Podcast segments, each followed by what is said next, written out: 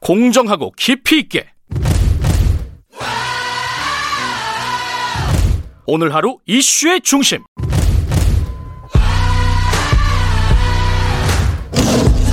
김경래의 최강 시사.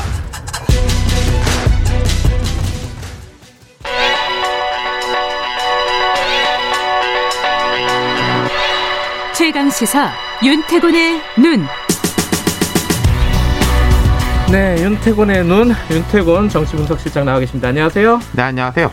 오늘은 어떤 얘기를 할까요? 좀 일주일 전 이야기부터 시작할까 싶어요. 일주일 전에 네. 뭔- 무슨 일이 있었죠? 12월 31일이에요. 일주일 네. 전이면은 그날 청와대 비서실장과 민정수석 않습니까? 네네. 거기서부터 좀, 음, 두 사람의 의미, 음, 이후 청와대 분위기 변화, 뭐, 앞으로 전망, 그런 것까지 좀 보죠. 유영, 유영민 비서실장, 신현수 민정수석, 그렇죠? 맞아요. 두 사람이 다 전임자하고 컨셉이 다릅니다. 비서실장도 다르고 민정수석도 다른데, 어떻게 다릅니까? 비서실장은 전임 비서실장이 임종석, 노영민 두 사람이잖아요. 네, 문 대통령보다 빨리 정치한 사람들입니다. 그렇군요. 음, 말 그대로 이제 정치인인 음, 사람들이고 네, 이 유영민 실장은 달라요. 2012년 총선을 앞두고 그 기업에 있는 인물을 문 대통령이 발탁 영입했거든요. 음흠. 총선에 두 번 낙선하고 현 정부 들어서 과기정통부 장관 지내고 친화력, 정책 조정 능력 좋은 평가 받는데 말하자면 전공이 정치는 아닌 인물이에요. 음흠. 신현수 수석은 검사 출신입니다. 네, 이 정부 들어서 민정수석들이 조국, 김조원, 김종호 다 비검사만 뽑은 네, 건데 검사 출신 그리고 참여정부 때 청와대 근무 경험이 있지만은 2012년 대선 때부터 문 대통령 돕느라고 정치 쪽에 발을 들였고 현 정부 출범 이후에 이제 국정원 기조실장 좀 지냈거든요. 예. 네. 그러면은 이 두 사람의 공통점이라고 하면은 일단은 뭐 문재인이 발탁한 사람, 문재인의 사람 아, 그렇죠. 이렇게 되나요? 청와대에서 일하는 사람들은 다 대통령 사람들이지만은 네. 두 사람은 아예 이쪽에 대한 커리어 시작부터가 문 대통령하고 함께했다. 음흠. 뭐 조국 수석, 조국 전 장관 같은 경우에는 뭐 시민 사회라든지 이런 쪽에서 원래 이제 그 기반이 있었던 거잖아요. 네. 두 사람의 정치적 기반은 그냥 문재인이에요. 음, 그 문재인 대통령과의 이런 관계는 어떤 의미를 가집니까? 자, 이게 대통령이 집권 4년 차가 되면은 지지율하고 별개로 일이 익숙해집니다. 아, 그렇겠죠. 일이 예. 자기하고 좀 더 가까운 사람, 뜻을 구현할 수 있는 사람, 뜻을 투영할 수 있는 사람을 쓰고 싶어요. 네. 노무현 전 대통령의 마지막 비서실장이 문재인 비서실장이지 아? 그랬군요. 맞아요. 예. 문재인 비서실장 그때로 가서 보면은 원래 정치했던 사람 아니고 음, 노무현의 인물이고 노무현의 친구고 음, 그런 캐리어 커리어였잖아요. 네. 약간 비슷해요. 음, 근데 이게 이제 장단점이 있는데 네. 그러면은 결국 예스맨 되는 거 아니냐. 대통령 사람이고 정치적 기반이 따로 없으니까. 네. 뭐 그런 것도 있고 오히려 더 가감 없이 대통령한테 쓴소리를 할 수 있다. 뭐 음. 바깥에 고리들이 없으니까. 네. 근데 이게 어떻게 될지는 좀 두고 보고 그건 네. 결과적으로 평가해야 되니까 두 사람 등장과 더불어 분위기가 바뀐 건 보여요. 분위기가 어떻게 바뀌었다는 얘기죠? 지금 그 뜨거운 논란이 되고 있는 사면 논란. 예. 1월 1일에 이낙연 대표가 사면 이야기 꺼냈죠. 그랬죠. 이게 뭐 대통령하고 교감이 있니 없니 그러고 있지만은 그뭐 이낙연 대표는 대통령의 뜻을 내가 총리 때부터 짐작하고 있었다. 이 정도로 지금 이야기를 하고 음. 있습니다.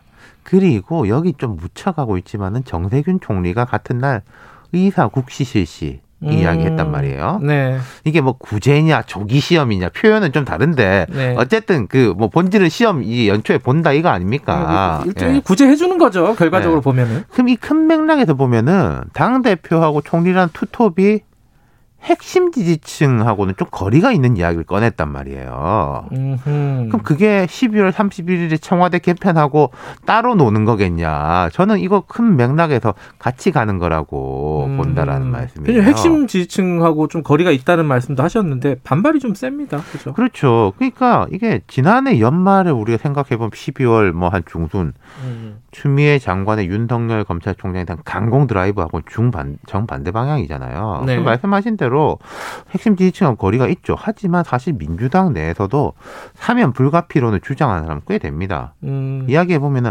아니 나는 원하지 않는데 저 두 사람은 20년 동안 뭐 예. 그 옥살이 시킬 수는 없지 않냐 뭐 이런 보도 이런 음. 이야기들이죠. 예. 어제 한 보도가 있었는데 중앙일보에서 보도를 했죠. 청와대에서 예, 문 대통령의 PI, 프레지덴셜 아이덴티티. 그러니까 대통령이 이제 컨셉을 어떻게 가지고 갈 것인가. 음. 외부 컨설팅을 받았는데 뭐 문 대통령의 탈정치화가 핵심이다 이런 보도를 했죠. 예. 근데 청와대에서는 아니, 통상적으로 연말에 외부 컨설팅을 받는데 그 탈정치화 그건 아니다. 음. 뭐 이렇게 부인을 했는데 컨설팅 받았다. 외부에서 조언을 듣고 있다라는 거는 부인하지 않았어요. 부인하지 않은 거 아니에요.